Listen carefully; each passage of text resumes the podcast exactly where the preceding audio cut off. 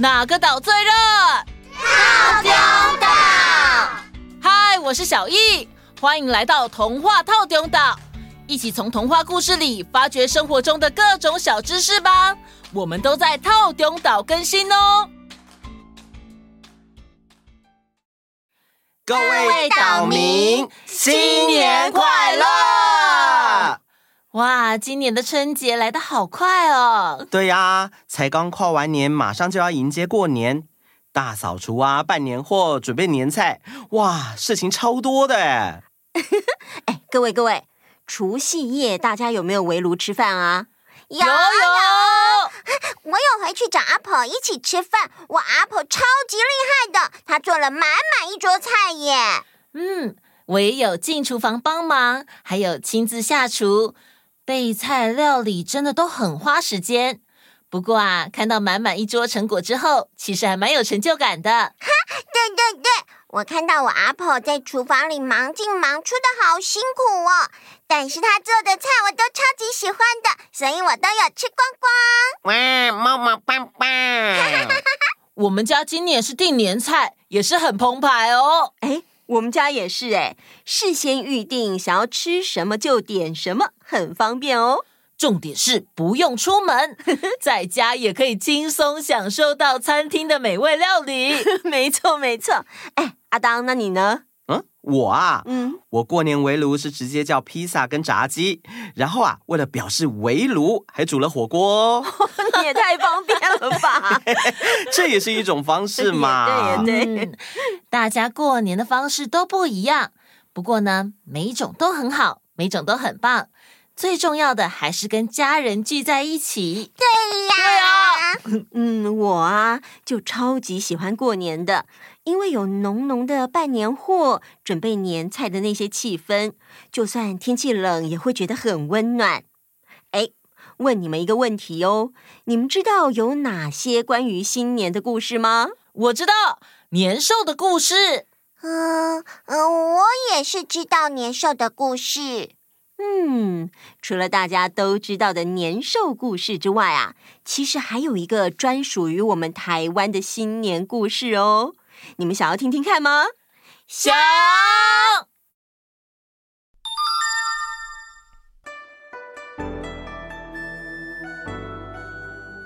很久很久以前的台湾，人们特别喜爱祭拜，无论什么神鬼都会祭祀。尤其呀、啊，每逢秋冬，都会有一连串酬谢神明的谢冬尾祭典。然而，忙于祭祀的台湾人却始终忽略在供桌上为神灵举蜡烛登台的灯猴，忘记特别祭祀酬谢他的辛劳。我每天辛苦的在旁边举着蜡烛，关照着家家户户，结果你们这些人只知道奉祀神明，都没人理我。哼！当时的台湾人。每到冬至时节，都会把汤圆粘在家具、窗台上，慰劳这些物品的贡献。但是，身为烛台的灯侯，因为长久下来身上沾满灯油，汤圆粘不上去，又被人们遗忘，灯侯非常不满。好啊，你们老是无视我，还把汤圆到处粘。根本就是没礼貌，跟没卫生。我要去天庭向玉皇大帝告状，说你们浪费食物，不知道感恩。哼！于是，灯猴来到了天庭，面见玉皇大帝。报告玉皇大帝，我发现台湾人有一个很糟糕的习惯哦，就是他们喜欢浪费食物，啊，尤其是那个汤圆，他们不吃，还拿来粘在窗台当成娱乐，哎。完全不知道感恩，这是乱七八糟的。哦，有这种事？嘿呀，这个汤圆的制作过程很不容易耶。首先要把糯米粉跟水准备好，然后放到碗沟混合成糯米团，然后分成一大一小，啊、小的分量呃大概六分之一。啊，要先把小块的糯米团用滚水煮干后，不叠水平顶头啊。啊然后煮过的糯米团呢，叫做果娘。啊。然后啦，再将那个呃原来好好好好好好，够了够了够了，我已经深刻理解这个制作过程很不容易了。哎呦，所以说这些人就是在暴殄天物啦。嗯，那你觉得该怎么做比较好啊？我觉得应该要给他们一些惩罚，而不对哦，不是一点，是很多点惩罚。嗯，好，既然他们这么不知感恩，我决定要龙王降下洪水，把台湾沉入大海里。哦，不可能！他啊，他啊！闭嘴！我意已决，大年初一就将台湾沉入大海。众神纷纷劝阻，但是玉帝心意已决，怎么说都没用。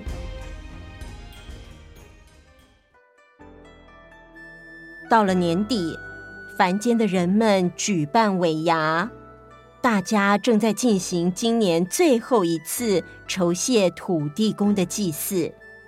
土地公于心不忍，于是现身告诉百姓们说。哎呀，各位乡亲父老、兄弟姐妹呀，听我说，这片土地在明年初一就要沉入大海了。啊！哦，怎么怎么可能？啊！那我们就往高处逃吧。哎，好主意！那要逃到哪才够高呢？呃，阳明山、阿里山、大坝尖山、台北一零一。哎哎哎！现在是很久很久以前，还没有台北一零一，好不好？哦，呃，对不起哦，饺子姐姐。嗯嗯。哎呀，没有用的，玉皇大帝的天旨是要降下洪水，把整个台湾沉入大海啊，没有人逃得掉的。哎呀，希望你们在这最后一段时间都能做好心理准备。啊？什么准备啊？哦，什么？哦。哦哎呀，大家可以想想看，有什么想做还没有做的事情啊？好主意！嗯，大家想要做什么事呢？哦，我想吃我之前不敢吃的茄子。我想跟隔壁村的小鹿说我喜欢他。我想跟家人聚在一起。我想看鬼灭。哇！就跟你说，这很久很久以前，很久以前，是灾星哦。拍谁啦！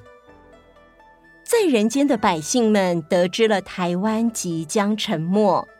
想到众神明可能会受到牵连，一起遭受水难，于是，在农历十二月二十四日这天，就先焚香，请众神返回天庭。百姓们在年关将至时，依然虔诚的祭祀。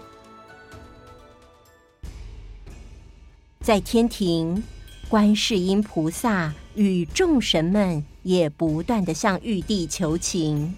玉帝，您看这台湾百姓如此认真虔诚，甚至不忍心众神受难，请众神返回天庭。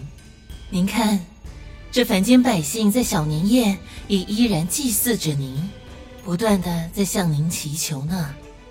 是啊，其实台湾百姓并不像灯侯所说的那样不知感恩。暴殄天物，他们都是一群善良、热情、安分守己的子民，请玉帝收回旨意吧。请玉帝收回旨意。嗯，呃，这一段时间我观察了台湾百姓的生活，也聆听了民间的疾苦声音。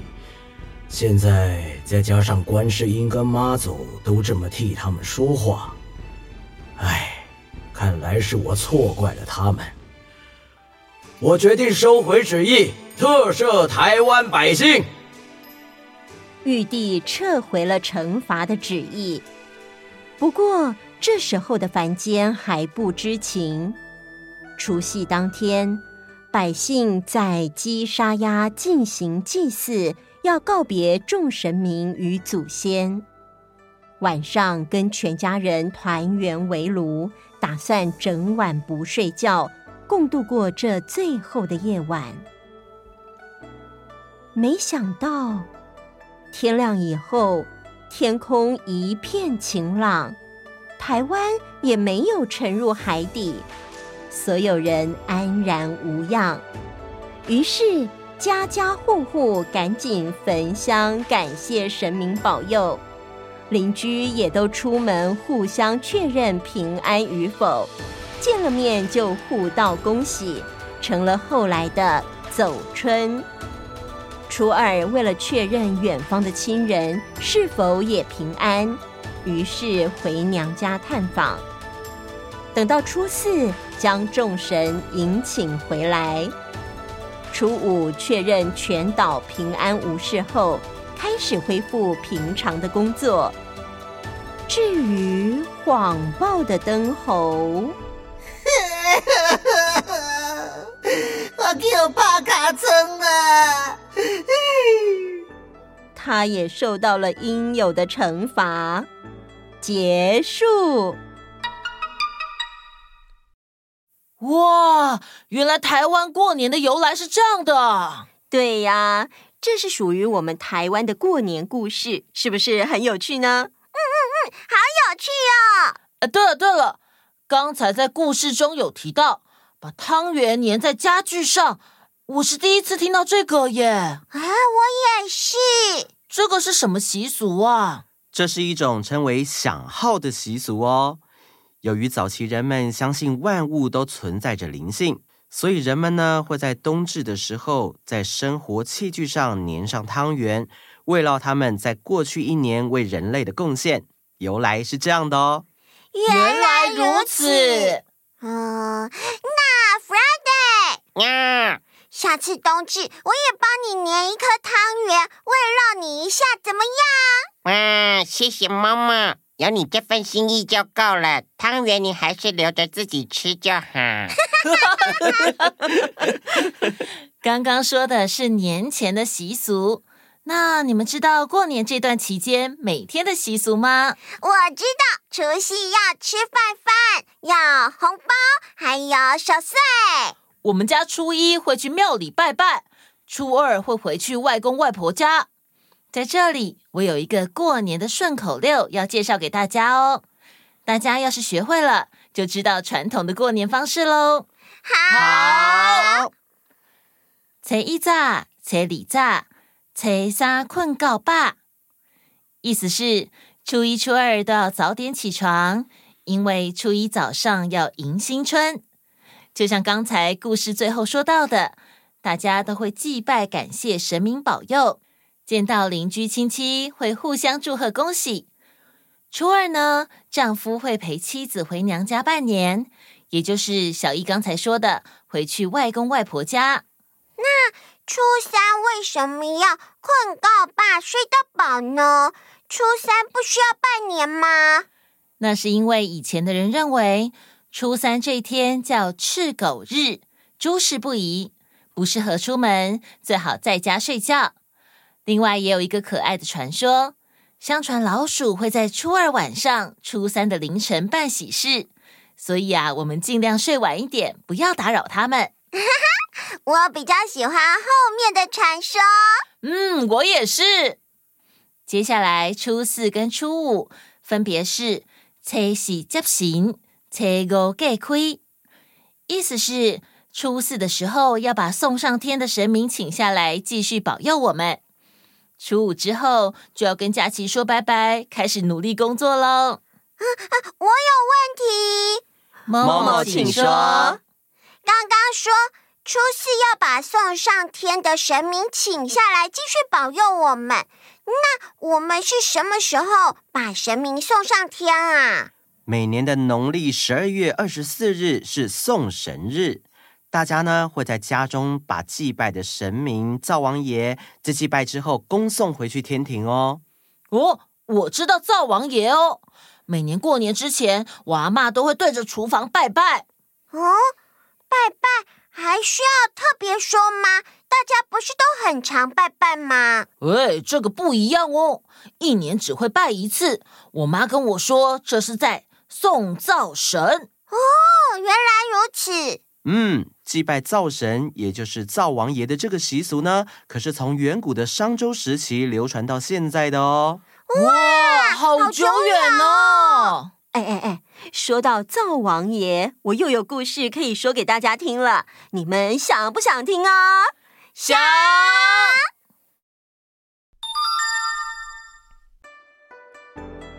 传说灶王爷生前是一个姓张的普通人，他叫做张阿郎。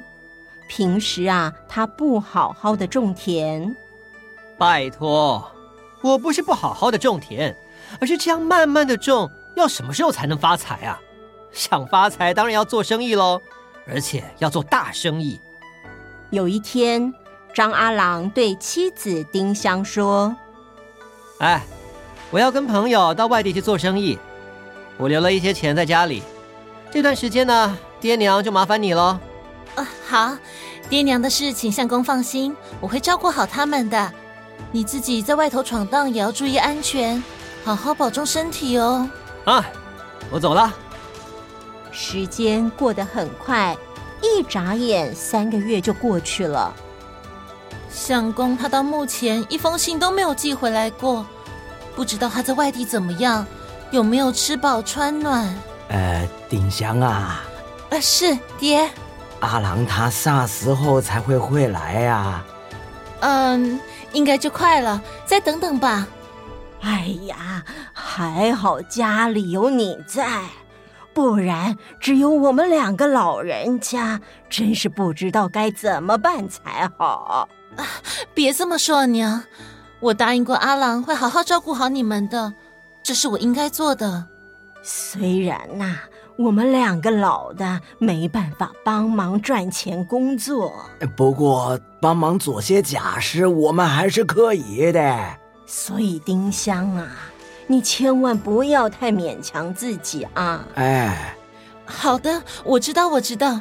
谢谢爹，谢谢娘。没想到。张阿郎出门做生意后就音信全无，之前留下来的钱也用完了，家里的生活重担全都落到了丁香的身上。但是丁香任劳任怨的工作养家，后来公婆相继过世，丁香也没有丝毫怠慢，好好的办了两位老人家的后事。有一天，张阿郎回来了。唉，我回来了，爹娘，我在外地做生意成功，现在变成大富翁了。啊，相公，你终于回来了。哎，爹跟娘呢？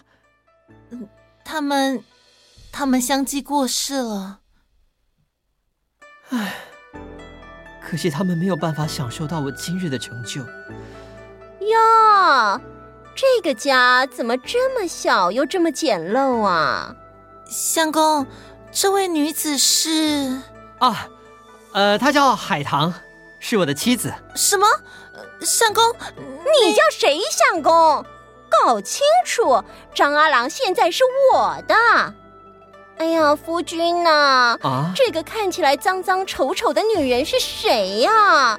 她好碍眼，你快赶她出去啊！啊，好，好，好，好，都听你的啊。嗯，呃，我告诉你啊，这个家呃不需要你了，你走吧。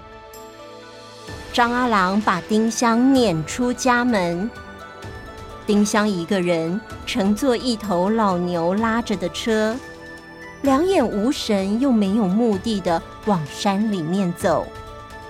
傍晚。走到山中一间茅草屋前面时，老牛就停住，也不再往前走了。这户人家住着一位老婆婆和一个靠砍柴为生的儿子，母子俩收留了丁香。丁香勤快能干，很快的就与这户人家的儿子相爱成婚。夫妻俩结婚之后，非常努力，终于改善了贫困，富裕了起来。反观张阿郎，他在赶走丁香不久后的某一天，家里突然失火，一把火烧光了所有的财产。海棠见张阿郎一贫如洗，于是说：“哼，我才不要跟着一个什么都没有的穷光蛋过日子。我要回娘家，另外改嫁了。再见。一贫如洗的张阿郎只能流落街头。多年后，一个讨饭乞丐走到丁香家的门前，开口哀求说：“啊，老爷夫人，可怜可怜我吧，给一口吃的好吗？”好心肠的丁香看见有人乞讨，赶紧到厨房为乞丐准备食物。他在煮面条的时候，认出乞讨的人就是他的前夫张阿郎。这个乞丐不是张阿郎吗？他怎么会变成现在这样？真想帮帮他，可是现在我又不方便跟他相认。啊，对了，我把他以前送我的簪子跟荷叶首饰放进碗底，说不定他会发现。呃，先生，我把面放在灶台上，这里有一张小板凳，你就坐在这里吃吧。不够的话，锅里还有，可以自己盛哦。哦。谢谢，谢谢夫人。奇怪了，这个女主人的声音怎么有点耳熟啊？张阿郎不敢抬头看，说了声谢谢，便坐在灶前。他饿了好多天，好不容易讨到一碗香喷喷的面条，开始狼吞虎咽。当吃到碗底的时候，他一下子愣住了。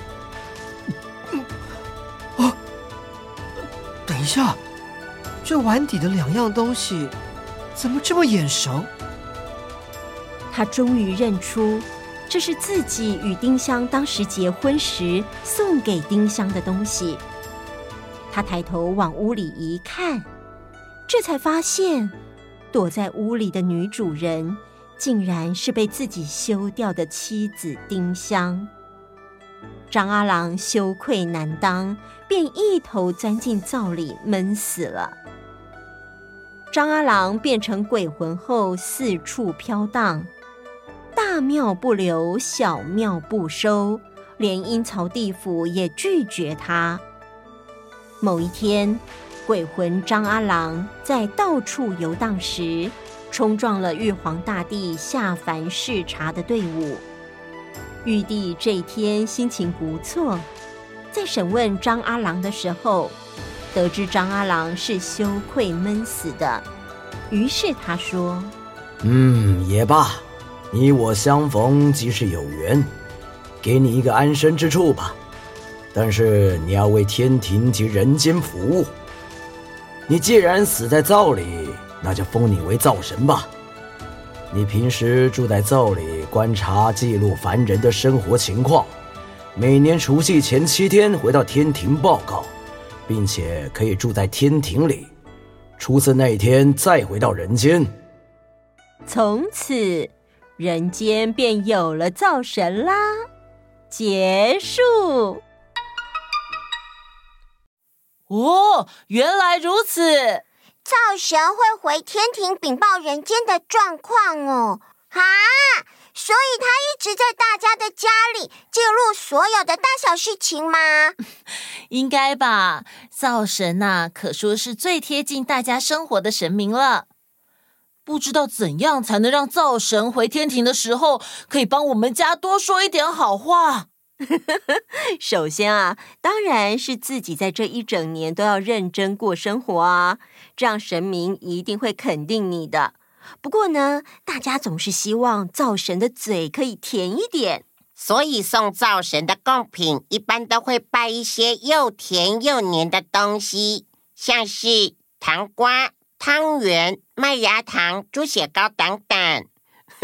总之呢，这些又甜又黏的东西，一来是要让灶神的嘴巴甜一点，让他回天庭的时候啊多说一点好话；二来呢是让灶神的嘴巴黏黏的打不开，说大家坏话的时候含含糊糊的，不要讲得太清楚。所以呢，俗话说：上天言好事，下界降吉祥。就是希望灶神回天上时多说点好事，等到下凡间的时候，就会吉祥赐福给这一家人。哦，所以之前小圆姐姐说“这喜接行”，意思就是灶神在初四的时候回来。哇，对呀、啊，所以呢，大家都要准备恢复正常生活，神明也要回到各自的岗位喽。原来是这样。好，那我们再来复习一次初一到初五的顺口溜吧。初一早，初二早，初三困到饱。初四接神，初五隔开。初一早，初二早，初三困到饱。初四接神，初五隔开。哇，默默小艺都很棒哦！时间过得很快，我们的节目要接近尾声了，大家来说说吉祥话吧。祝大家身体健康，万事如意；祝大家恭喜发财，太吉太利。祝各位兔年行大运，大展宏图，前兔似锦。呃，哇哇哇哇哇，嗯嗯嗯嗯。哇，祝大家兔年吃饱睡好，没烦恼。大家可以学起来，跟阿公阿妈这样拜年哦。新年快乐！那我们下次见，拜拜。大家好，我是杨玉飞，我今天要在这里祝童话透中岛新年快乐，吉祥如意，心想事成，兔年行大运，耶！我是细草说的十里，祝大家新年快乐。我是北新国小一年级的雨之。祝大家新年快乐，大吉大利，平平安。你想收听全部的故事吗？马上加入童话套用岛天际 Club，就可以立刻解锁无限听到宝。跨平台收听，请使用 Spotify 加入 iOS 系统，推荐使用 Apple Podcast。好多好多故事等着你啊！等你哦，等你哦，等你哦。